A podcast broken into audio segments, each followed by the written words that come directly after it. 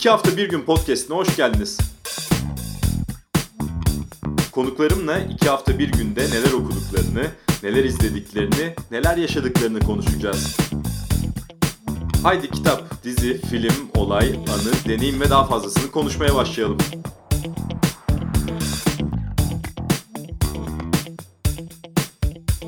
İki hafta bir günün yeni bölümüne hoş geldiniz. Hayatımızın en kaotik, en tuhaf, belki en kötü, çok acının yaşandığı, hayatı hayatı yaşama tarzımızın tamamen değiştiği ve her zamankinden daha çok eğer şanslıysak evde geçirebildiğimiz bir yılı geride bırakıyoruz. Bu sebeple de aslında hepimiz e, rutinimize göre daha çok film, daha çok dizi izledik ama tabii bunların e, kalitesi tartışılır, kafamızı ne kadar verebildik bunların hepsi tartışılır. Ama bir film eleştirmeniyle Kutsal Motor'un kurucusu, aynı zamanda Ekşi Sinema yayın yönetmeni Kaan Karsan'la 2020'nin filmlerini ve dizilerini konuşacağız. Kaan merhaba. Merhaba Burak, selamlar. Nasılsın? İyiyim, sen nasılsın? Ee, ben de iyiyim. Nasıl başladı, nasıl bitiyor bilmiyorum ama 2020 bir şekilde bitiyor. O yüzden böyle bir değerlendirme konuşması da hoşuma gider. Tabii. E, o başta söylediğimi aslında sana da sormak isterim. Senin için nasıldı 2020 izleme performansı açısından? Hemen ben de anlatmaya başlayayım. Gerçekten e, çok ilginç bir yıldı her anlamda. Ben de bir sinema yazarı olarak yani sadece sinema üzerinden baksak bile e, o kadar fazla dramatik olay yaşandı ki e, ya diğer kısma geçmiyorum bile. Hani sinema etrafından sadece konuşsak bile bu yılı her şeyin değiştiği, değişeceğini anladığımız bir yıl oldu. E, hiçbir şey yerinde durmuyor gibi gerçekten. E, benim açımdan da e, yani bir sinema yazarlığı yaptığım için uzun yıllardır ve bütün rutinimde e, yıl boyunca yurt dışındaki bazı festivallere gitmek, oradan haberler yapmak, yazılar yazmak, e, bir anlamda hani sinemanın o yıl boyunca yolculuğunu yerinde takip etmek gibi bir misyonum ve alışkanlığım da vardı. E, tabii ki bunun da tamamen e, kaybolduğu bir yıl oldu. Her şeyi evden takip etmek e, çok ilginçti. E, yılın başında bir Berlin Film Festivali'ne sadece e, gidebildik. Zaten fiziksel olarak yapılan nadir festivallerden biriydi bu yıl. E, ondan sonra da gerçekten evlerimize kapanıp e, bekledik yani ve e, evet izleme anlamında da dediğin gibi e, belki de herkesin ya biz sinema eleştirmenlerinin olmasa bile çoğunluğun normalde izlediğinden çok daha fazla şey izlediği ve sinemaya, televizyona çok daha fazla angaje olduğu bir yıl oldu. Evet dediğim gibi tabii genele vurursak bunun kalitesi de tartışılır. Çünkü hele en başlarda kafamızı toparlamakta bile zorlanıyorduk ve e, çoğu zaman da kaçış olarak e, bizi daha az yoracak filmlere veya dizilere de başvurmuş olabiliriz. Şöyle başlamak isterim. Filmlerle başlamak isterim. 2020 deyince e, ilk aklına gelen film ve filmler neler? 2020 deyince açıkçası benim aklıma filmlerden önce diziler geliyor ama e, film deyince de e, o kadar şeyi sinemada izleyemedik ki e, açıkçası sinemada izlediğim filmler önce aklıma geliyor bu yüzden. Bu yıl hala sinemada izlediğim filmler var. Yılın başında Gerçekten ve... buna şaşırdım çünkü çok az film izleyebildik bu yıl. Evet sorma. Ee, yani yılın başında dediğim gibi Berlin Film Festivali'ndeydim. Ee, orada izlediğim zaten bazı filmler yıl sonuna da kaldı. Şu anda da konuşuluyorlar. Çünkü yeni yeni gösteriliyorlar. Ee, bir de burada e, film ekimi e, ve Antalya Film Festivali gibi bazı festivaller yapılabildi pandemi şartlarına rağmen. E, orada da bir iki bir şey görebildim. Hatta onlardan e, bir tanesi bence yılın en iyi filmlerinden biriydi. Onunla başlayayım istersen. Lütfen. E, Nomadland, e, Chloe Zhao'nun e, üçüncü filmi. Bir önceki filmi The Rider da aslında festival çevrelerinde e, çok büyük e, takdirle karşılanmıştı. E, Nomadland, Francis McDormand'da da hem baş rolünde oynadığı hem de yapımcısı olarak yer aldığı bir film ve e, Amerika kırsalındaki hikayeleri aslında toplayan, oradaki karavanlarında yaşayıp e, sabit bir yerleri olmayan, sürekli bir devinim halinde olan insanların hikayelerini toplayan bir filmdi. Aslında hani bu kadar e, eve kapandığımız bir yılda bu kadar açık alanda geçen bir film görmek de enteresan e, bir oksimorondu ama bize en azından yani hayatı normal bir hayatı hatırlatan, normal trajedileri hatırlatan e, bir tarafı vardı bu filmin ve olağanüstü bir e, yönetmenliği vardı Chloe Zhao'nun. Zaten e, yeni nesil e, genç yönetmenler arasında parmakla gösterilen birisi kendisi. Burada da birazcık e, Terence Malick sinemasından devraldığı o izlenimciliği e, inanılmaz iyi bir şekilde filmine yansıtıyordu ve açıkçası benim bu yıl en etkilendiğim filmlerden biri oldu. Bilmiyorum sen izledin mi? Yok izlemedim ama hemen listeme ekledim şu an. Evet zaten Oscar'larda da e, çok büyük bir ihtimalle en e, favori filmlerden biri olarak görünüyor şu an. E, ödülü büyük ödülü kazanması bile e, öngörülebiliyor şu andan. E, ama göreceğiz dediğim gibi. E, burada şöyle bir şey yapmış olduk aslında. İlk akla gelen film Nomadland oldu ve burada iz, benim gibi izlemeyenler için de iyi bir reçete sunuyor. E, izlenebilir Oscar e, törenine kadar.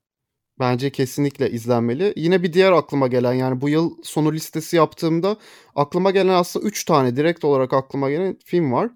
E, bunlardan biri az önce bahsettiğim Nomadland. Bir diğeri de e, Simon Young'ın e, Berlin'de galasını yapan daha sonra e, sanırım İstanbul Film Festivali'nin online programında da gösterildi. E, Days isimli e, mükemmel bir filmi var. E, Simon Young sineması birazcık e, talepkardır yani izleyicisinden e, sabırlı olmasını ister. Çünkü neredeyse böyle VR'a yakın bir atmosfer sunar yani böyle çok sabit kadrajların içinde bazen dakikalarca karakter karakterleri günlük rutininde izlediğimiz filmler yapar ve birazcık da e, sinemanın gerçekliği üzerine söz söyler e, yöntemsel olarak bunlar üzerinden. E, Days de bence bu yılın e, en iyi filmlerinden biriydi. İki erkeğin arasındaki aşkı e, çok küçük nüanslarla hiç kanırtmadan sinemanın en dramatik metotlarını büyük oranda kullanmayarak genelde e, işi seyircinin gözlemlerine bırakarak çok etkileyici bir iş çıkarmıştı ortaya. Biri o, bir diğeri de bu bahsettiğim üç film arasındaki e, geçtiğimiz hafta Netflix'te çıkan ve büyük ihtimalle çoğu kişinin de ilgilisi olan çoğu kişinin izlediği Mank. E, o da David Fincher'ın zaten uzun zamandır beklenen babasının senaryosundan uyarladığı bir film. E, ve birazcık Orson Welles mitine, birazcık da e, Trumpizmin e, bugün yaptığı şeylerin geçmişte köklerini nerede arama gerektiğine dair e, akıl yürüten e, oldukça cüretkar bir filmdi. E, David Fincher zaten e, sinemada yani şu an yaşayan yönetmenler arasında herkesin de bildiği üzere e, yani en büyük isimlerden biri. Onun yeni filmini izlemek bu yılda e, çok iyiydi. İlginç olan tarafı da e, David Fincher gibi adı hep sinemayla e, en e, üst mertebedeki en e, nasıl anlatayım yani high profile, yüksek profilli sinemayla e, anılan bir yönetmenin bu filmi Netflix'te yapmasıydı. Zaten bir süredir kendisi daha önceki projelerinde de Netflix'te çalışıyor ama bu da tabii ki sinemayla stream servislerin arasındaki o büyük yol ayrımına artık işlerin eskisi gibi olmayacağını işaret eden verilerden biriydi aynı zamanda. E, aynı zamanda hayatımızın değiştiğini de çok net bir şekilde ortaya koyuyor. Mank filmiyle alakalı biraz daha bir şeyler anlatmanı rica etsem dinleyiciler için. Ee, nasıl bir yer tutacak? Sinema tarihinde yer tutacak kadar önemli bir film mi sence? E, tabii ki e, kendimce anlatayım. Tabii sinema tarihinde nasıl bir yer tutacağını şu andan söylemek çok zor. E, ama yani içinde bazı e, göreceğimiz veriler, göstergeler üzerinden de yorum yapabiliriz. E, Orson Welles e, 40'larda e, Citizen Kane'i yaptığında e, sinema tarihinin belki de en büyük filmlerinden birini birçok kişiye göre de en büyük filmini yapmıştı. Çünkü o güne kadar yerleşik olan bütün anlatı metodlarını e, üstünden geçiyordu adeta. Yani bir tankla üstünden geçiyor gibi bir filmdir e, Orson Welles'in Yurttaş Kane'i. Zaten daha sonra da yıllar boyunca en büyük dergilerin e, yıl e, bütün tüm zamanlar listelerinde hep zirveye oynayan ya birinci ya ikinci sırada olan filmlerden biri olmuştur. Sight and Sound'un listesini örnek alırsak mesela. E, Mank aslında e, Orson ya Citizen Kane'i yaz, e, yazan senaristin e, nasıl bir dönemin içinden geçerek ve nasıl insanlarla temas halinde olarak e, bu senaryoyu ortaya çıkardığını e, anlatıyor ve bu esnada Yurttaş Kane'i e, yönetmeni olan ve bugüne kadar genel olarak bütün kredileri de e, toplamış olan Orson Welles'in bu projenin tam olarak neresinde yer aldığını e, birazcık bu e, meseleler üzerinde provokatif sorular ortaya koyuyor. Ee, çok detayına girmem gerekirse bir iki yani çok detayına girmeden anlatmaya çalışayım. 70'lerde Pauline Kael'in yazdığı çok önemli bir e, makalesi hatta sonra kitap olarak da çıkarıldı e, var. E, Raising Cain adında. Bu e, Orson Welles'in Citizen Kane'de hiçbir e, şeye karışmadı. Yani senaryosunda hiçbir parmağının olmadığı, senaryonun tamamen e, Herman Mankiewicz tarafından yazıldığı üzerine bir tez gibi. Daha sonra da çok tartışılan bir metin. Hatta yanlışlanmış, yanlışlığı kanıtlanmış tarafları da ortaya çıkan, e, hala günümüzde bu tartışmaların sürdüğü bir metin. David Fincher bir tarafa e, Yurttaş Kane mitinin kendisini koymuş ve filminde stilistik olarak da e, Yurttaş Kane'e yakın tercihler kullanmış. Yani e, 40'larda 30'larda geçen bir hikaye. Tek ses bandına alınmış. Siyah beyaz bir görüntü var. Dekor ve oyunculuk e, tam zaten ölçebiliyoruz. E, Marlon Brando öncesi, metod öncesi oyunculuğa dayanan performanslar var. Bir tarafı böyle, diğer tarafı ise Kyle'in o e, makalesinde e, ortaya koyduğu o iddiaları kendince onları da bir tarafa koymuş ve e, bir yandan e, Orson Welles'in e, o karakterini ve kişiliğini tartışırken bir yandan sinemanın nasıl kolektif bir iş olduğunu tartışıyor. Fakat bütün bunların üstünde de aslında David Fincher'ın yapmaya çalıştığı şey e, filmde de çok kritik bir yer verdiği Upton Sinclair'ın 30'larda 40'lardaki e, Kaliforniya valilik seçimlerinde Hollywood tarafından nasıl anti propagandaya maruz kaldığı ve bu seçimlerin kendisine nasıl kaybettirdiği. Bu da tabii ki direkt günümüzdeki bu e, fake news etrafında başlayan, gerçeği kaybetmeye başladığımız, artık bütün haberleri sorgulamak zorunda kaldığımız bu Trumpist döneme bir gönderme ve direkt aslında buna paralel bir hikaye kuruyor. Bu anlamda ben e, Menk'in e, içinde bulunduğumuz çağı da çok iyi anladığını ve anlatmaya çalıştığını düşünüyorum. Sırf bundan hareketle de ileride sinemada önemli bir yeri olduğunu, olacağını sinema tarihinde e, Citizen Kane'den 100 yıl sonra gelen bu filmin e, belki de onunla beraber inceleneceğini e, düşünüyorum biraz. Çok teşekkürler. Çok tatmin ediciydi. Özel olarak sormak istediğim bir film var. Hı hı. Ben Christopher Nolan'ı çok severim ve çok büyük bir heyecanla bekliyordum iki karantina arasında sinemaların açık kaldığı o kısa süreçte de sinemaya gidip izlediğim tek film oldu Tenet. Ne düşünüyorsun Tenet'le ilgili? Nasıldı sanki? Yani Tenet meselesi öyle bir mesele ki gerçekten her neresinden tutsak elimizde kalıyor gibi geliyor bana. Yani bir yandan bütün bu sinemalar kapanmışken, e, virüs 4 nola koşturuyorken bütün dünyada e, sinemayı hep bu film üzerinden tartıştık. Yani e, sinemalar kapanacak mı? Sinemaların geleceği bundan sonra ne olacak gibi bir mesele üzerinden değil de bütün PR, bütün bu halkla ilişkiler e, Tenet vizyona girecek mi, giremeyecek mi üzerinden döndü. Ben bu yüzden 2020'nin e, herhangi bir filmi olarak da göremiyorum Tenet'i. Tenet gerçekten e, bir yandan Christopher Nolan'ın kendine bir e, kurtarıcı payesi vermeye çalıştığı bir PR sürecine tabii tutuldu. Çünkü Tenet'in geleceği ve ka- kapanmış aylardır kapalı kalmış olan sinemaları kurtaracağı düşünülüyordu. Fakat öyle olmadı. Bu yüzden yani bence 2020'den önemli olaylarından biri. Şu anda hatta stüdyo yetkilileri sinemaların kapanması sonucunda Christopher Nolan'ı suçluyor. Ve aralarında büyük bir tartışma, büyük bir gerilim var bu Warner, Bros'un son açıklamasından sonra da. Filme gelirsek de e, açıkça söylemem gerekirse ben Christopher Nolan'ın çok büyük bir hayran değilim çok uzun süredir. Yani e, Memento ve Following'i ilk yaptığı iki filmini epey bir severim. Daha sonra e, izlemekten keyif aldığım ama e, dünyada kendisine atfedilen değer kadar değerli olmadığını düşündüğüm bazı filmleri var. Inception, Interstellar gibi artık kendisini böyle sinemanın en büyük yönetmenlerin arasına koydu. Dunkirk'ü de buna dahil edebiliriz. E, o dönemini ise hiç sevmiyorum. Yani e, çok zeki görünmeye, sinemanın dahi olanı gibi görünmeye çalıştığı, kendini neredeyse bir tavır olarak Kubrick'le çok benzer bir yerde konumlandırmaya çalıştığı bu dönemini hiç sevmiyorum. E, Tenet'te bence hani önceki 3 filmini yine bir kenara koyalım. Bunlardan da koparak e, daha büyük bir fiyasko haline gelen bir filmdi. Çünkü bu sefer Nolan daha önceki filmlerinde seyirciye sürekli olarak bir şeyleri açıklayarak kendi zekasına onları yakın bir yere konumlandırmaya çalışıyordu. Bu sefer artık yani onu da bir kenara bırakmış. Kendince bir takım fizik e, kitaplarına, teorilere dalmış. Zaten e, daha önce Interstellar'da da Kip Thorne'la beraber çalışmıştı. Çok ünlü bir e, bilim insanı kendisi. Gerçekten ondan kafa kafaya vererek böyle artık izleyici de çok umursama, umursamayan nasıl olsa e, herkes benim zekama hayran diyerek yaptığı filmler olduğunu düşünüyorum. Tenet de bunların bence en uç örneğiydi. Gerçekten e, yani Kutsal Motor'da da bunu uzun uzun konuştuk. E, kendi e, neredeyse tarikatını oluşturmuş bir yönetmen Christopher Nolan. Onu eleştirmek bile e, sizin de eleştirme, eleştirilmenize yol açabiliyor ama gerçekten yani Tenet'te şeyi göremiyorum. E, Tenet'te savunulacak bir taraf bile göremiyorum ben. Hani bütün bu 2020 meselesi bir kenara bırakıldığında tek olarak bir blockbuster gelmiş sinemalarımıza ve bunun adı Tenet ve Christopher Nolan yönetti.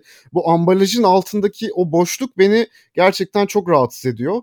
E, yani Tenet'te bilmiyorum içerikten nasıl bahsedebilirim. Tenet hiçbir şey anlamadan ya anlamayı da istemeden ya bu tarafı çok üzücü. Normalde bir filmi Ben çok büyük bir sempatiyle gitmeme rağmen ve evet. Nolan'la çok büyük sempati beslememe rağmen beni gerçekten Hı-hı. üzmüş bir film öyle söyleyeyim.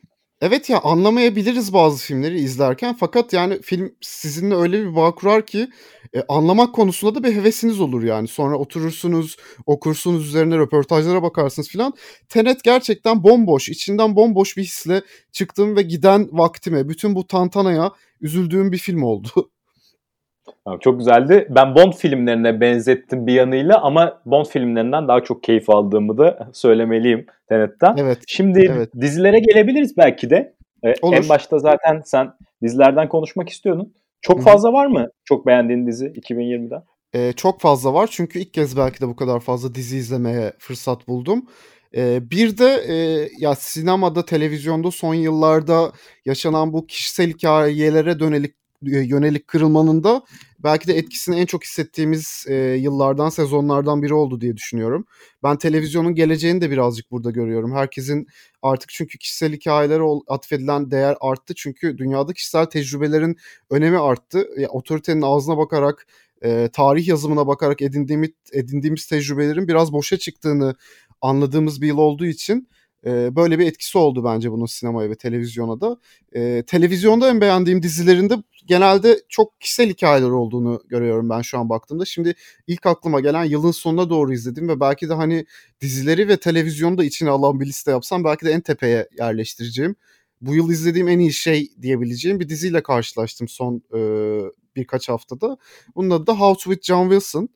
E, bu diziyi izlediğimden beri sürekli gerçekten üzerine düşünüyorum. 6 bölümlük 25 dakikalık bir belgesel serisi ve e, John Wilson ismindeki bir adamın aslında kamerayı eline alıp sokaklara çıktığı ve kendisine ilginç şey, gelen şeyleri e, kayıt altına aldığı, daha sonra da bunları bir metin üzerinden kurguladığı bir iş olarak özetleyebiliriz.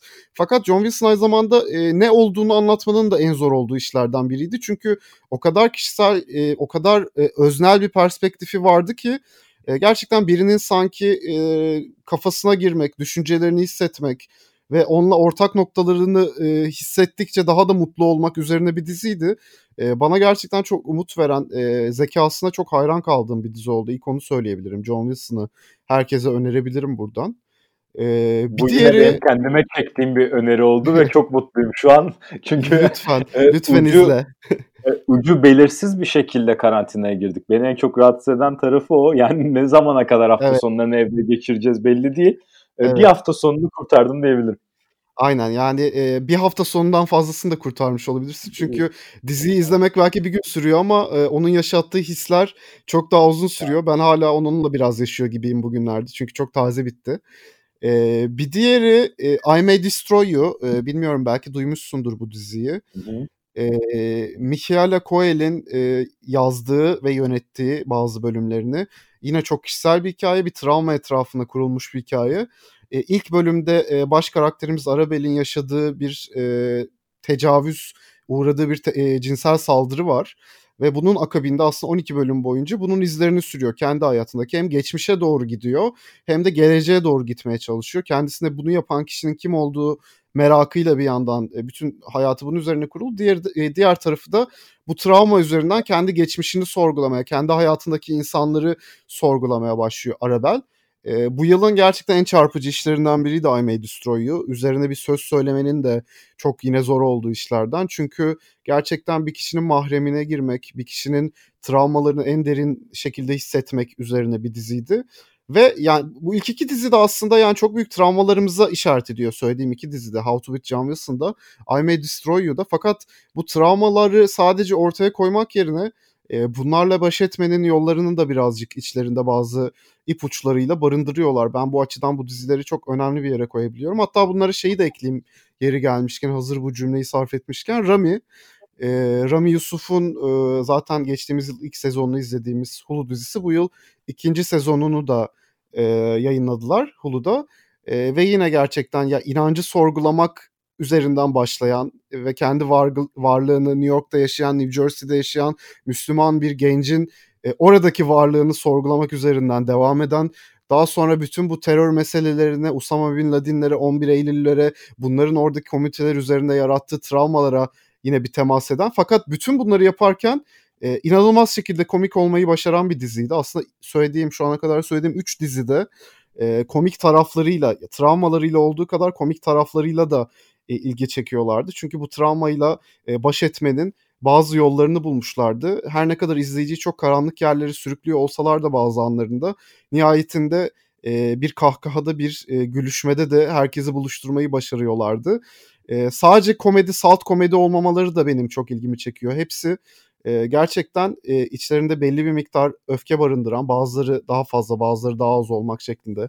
E, böyle direkt olarak tespit edip parmak tespit edip parmakla gösterebileceğimiz çok ana akım duyguları e, çok güzel dengede barındıran ve aslında hayata dair pek çok şeyi anlatan dizilerdi.